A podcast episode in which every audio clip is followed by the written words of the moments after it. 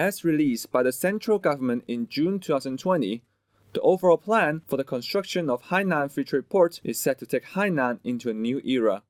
Among the plan's unique proposals are policies set to directly benefit both Hong Kong and many overseas businesses. Chief among these is the free flow through the first line, control at the second line proposal, an initiative set to be implemented by 2025. This will see goods exempt from import tariffs if they enter Hainan from custom regions outside of mainland China. Tariffs, however, will be payable when goods enter any other mainland region from Hainan.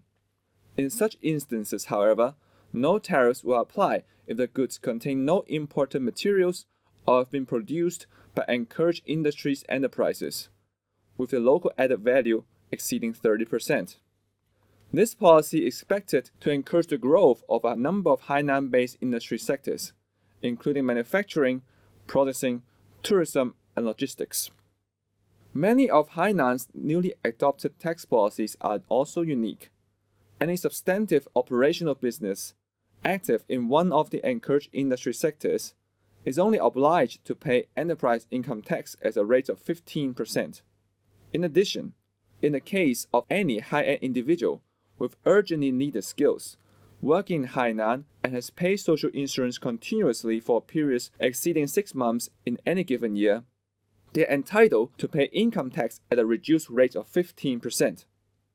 Such tax policies have been designed to add incentives to attract businesses and skilled individuals to relocate to Hainan. Businesses should also be aware of the incentives that are specific to individual sectors.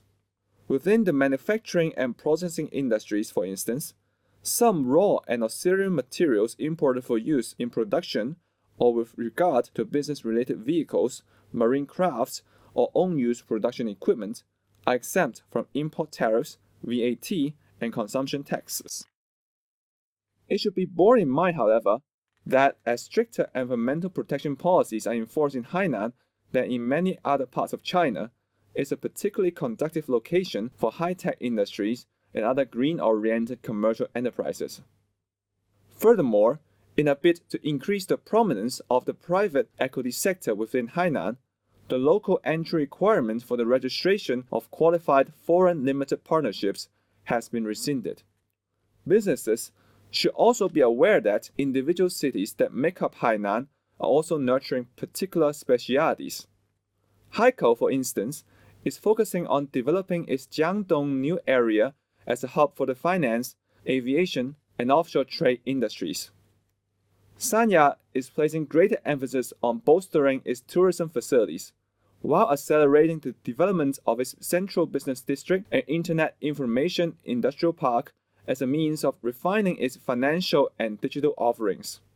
Qionghai, meanwhile, is looking to capitalize on the special policies applicable to the Bo Ao Lecheng International Medical Tourism Pilot Zone as it sets out to establish itself as a major hub for medical tourism and international medical cooperation.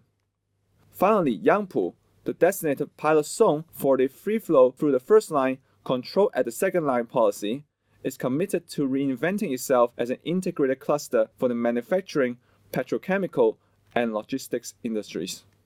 For many, Hainan remains synonymous with high end tourism. In recognition of this, the province is looking to build on this legacy by transitioning into an international free trade port. This is a move expected to open up a wide range of opportunities for Hong Kong businesses and their overseas counterparts.